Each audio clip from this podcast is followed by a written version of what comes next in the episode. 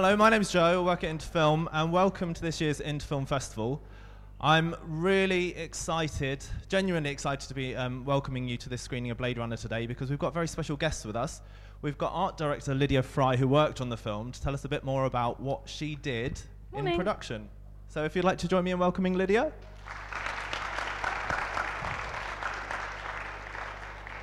So, welcome, Lydia. Um, just, just to kind of share with these guys, first of all, what an art director is. Could you kind of give us uh, an, a, a bit of an overview? Sure. Um, as an art director, um, I will be responsible for set design, um, seeing us that through to a set build, or prop design and make. So on Blade Runner, I did, or well, I oversaw all the props um, designing and making of.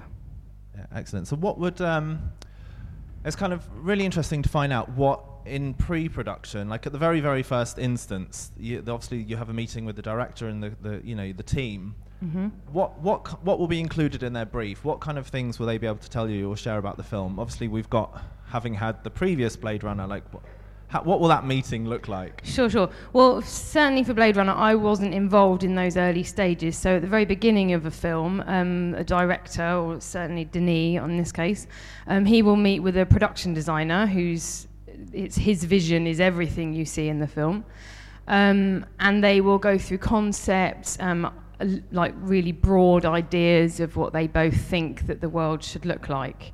Um, yeah, I mean, it, certainly for this, Denis was very clear about um, how he saw the world of Blade Runner, because obviously the original Blade Runner is set in 2019, ours is set in 2049. So you're not making a film that looks like it's in 2049 because Blade Runner 2019 doesn't really look like the world will look in two years. So does that make sense? So you've got to get your head around how he views this world, and so that we're all on board with the same vision. So, kind of imagining the impossible. Indeed. Okay, we're, we're going to be able to open up to questions to you guys as well. Yeah, we've got a question over here. In the original uh, Blade Runner, um, the, the sort of mise en scène and, the idea, I think, behind the um, world that was being created was, um, you know, very downbeat. It was quite oppressive.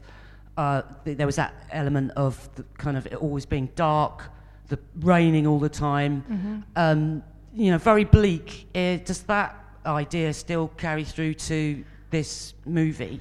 Absolutely. Um, because I think if you didn't have that, you wouldn't believe that you're in the same world. It's very much what, certainly Ridley Scott then, it's what they believe is the future. We're in a world where we've got robots, that's our workforce, or replicants. Um, so visually, um, yes, you have to have that, but you've got, well, we've got um, a combination of that world and then the Wallace world, and Wallace is who creates all the replicants now in the, in this in the future, and his is very minimal, very slick, very clean look.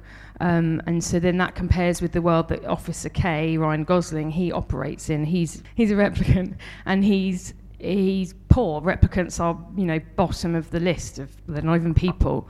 Um, and so his world, the set, you know, when you're designing his home, everything's a bit crappy. And uh, the nicest thing in his home is this this Wallace um, equipment that he has because of Joy, his girlfriend, that you'll see and it'll make sense.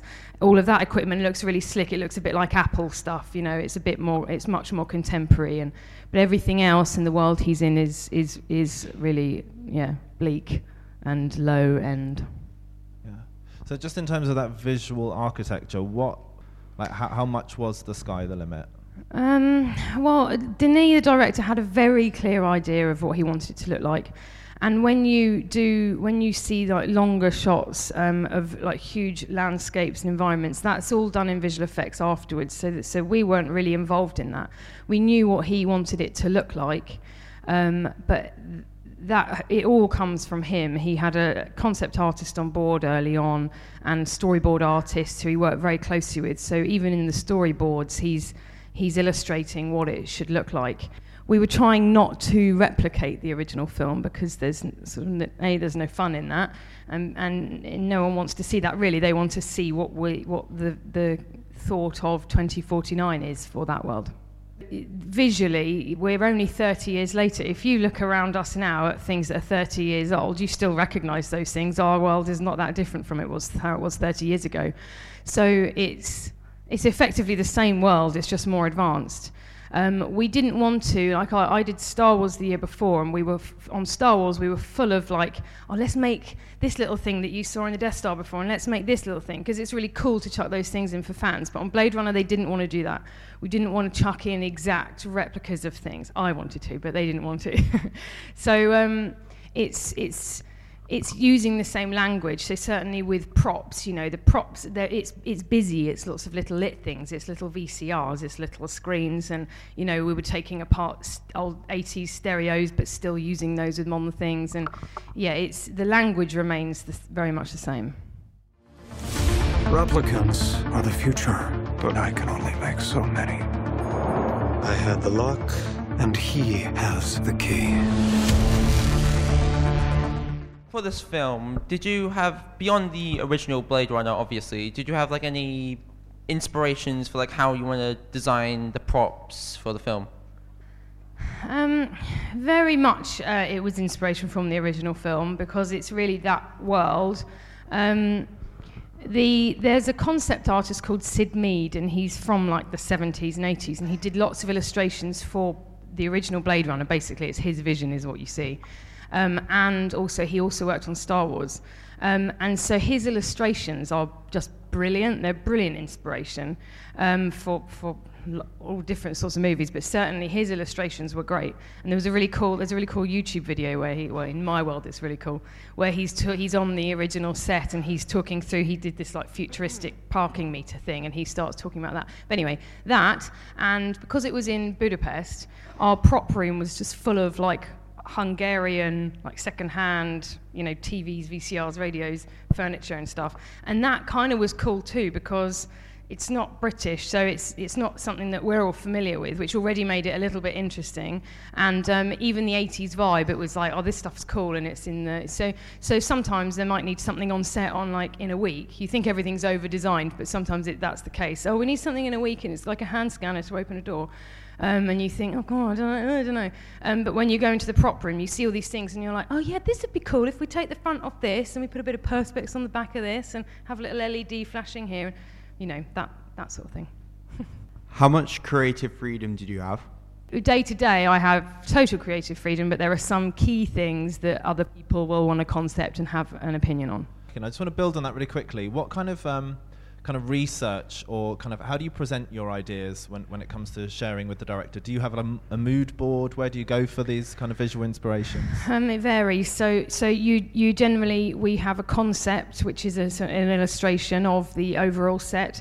But then as it comes down to props and things, um, I will either do a quick Photoshop job of what I think it should be, or we concept something, or um, once the filming has gotten going, you're not going to get 10 minutes with the director unless you go find him. So we will take down photographs, or um, I'll take down a physical thing we've made that we think might be nice for this thing, and then we'll go and find him and show him and do a little show and tell on a table somewhere in a like cold outdoors porta cabin somewhere. It must be fun kind of pulling all those together. It's really fun and it's really nice when you get good feedback from him because then you feel pleased at you. And once you get good feedback from a director, you've gained their trust and then it's then it's kind of plain sailing from there because if, if at the beginning of a project you're doing something and that you're not doing what they thought it was going to look like, you kind of got to carry on with the job unless they want to get rid of you, which doesn't really happen. Um, but it's harder because then you you know you both know that you're kind of on different paths. Um, but if you've got their their if you got got it right once, then they kind of have faith in you, and they'll look at a few things and be like, yeah, cool, you know. And so then it's great. Just go, go, go. What what are the kind of go-to key resources you probably go back to time after time on a film? Um, go to garden cent- going to garden centres, um, like plastic tanks, like if you flip over a plastic tub, um, there's loads of detail on that stuff because they've been vac formed and it's detail that does a job. But you're never going to sit around and design something like that because it'd be really fiddly to make. When you can go to a garden centre, it's three quid, chop it up and, and you know stick it all over stuff. So those are garden centres and plastic tanks are brilliant. And um, also um, like iPad, like for lots of our iPad things and like door entries and stuff, I was always looking for like heavy duty I, iPhone cases. So you know you get the ones that are like you know if you drop them, it's totally going to survive because it's got it's all this like faceted, chunky casing. Like that's half of a design sort of done for you. So it's already in set in something that looks good and works in this world, and then you build that into something else. You know. Okay, that is an amazing tip. If you're making a Star Wars homage, go to the garden centre. yeah, it's true. Uh, hi. Um, in terms of being an art director, how did you get to where you are right now? Was there any inspiration behind it? Um, sort of not fell into it, but I was always interested in art. Um, and then um, I did a degree in art history, but not, not really to do this as a job. Um, I didn't really know they made massive films over here. Blade Runner we made in Budapest in Hungary, but but still it was a British crew. Um, and then a friend of mine got into TV, and I thought that sounds like a cool job. Um, so I just worked for free for as long as I possibly could until someone offered me paid work. Um, and then it worked from there, really. So I worked in TV for a few years. Um, and then I saw someone that had worked on Harry Potter, and he showed me all the technical, beautiful technical drawings they do, which which you don't really do so much in TV because it's it's much quicker. Um, and I was like, wow, that's really amazing. And I didn't, I guess it's common sense they made Harry Potter here, but I didn't really think it was an option. Um, and then I got, I did work experience on Harry Potter and Batman and started meeting a few of those people. And then eventually I got a job as an art department assistant. So sort of running, running around the department, making teas for people. Um, and then I've worked my way up from there. So um, become a junior draftsman, so that's doing technical drawings um, draftsman, then assistant art director. So you're well, sort of running around doing what I do now, um, and then yeah, now art director.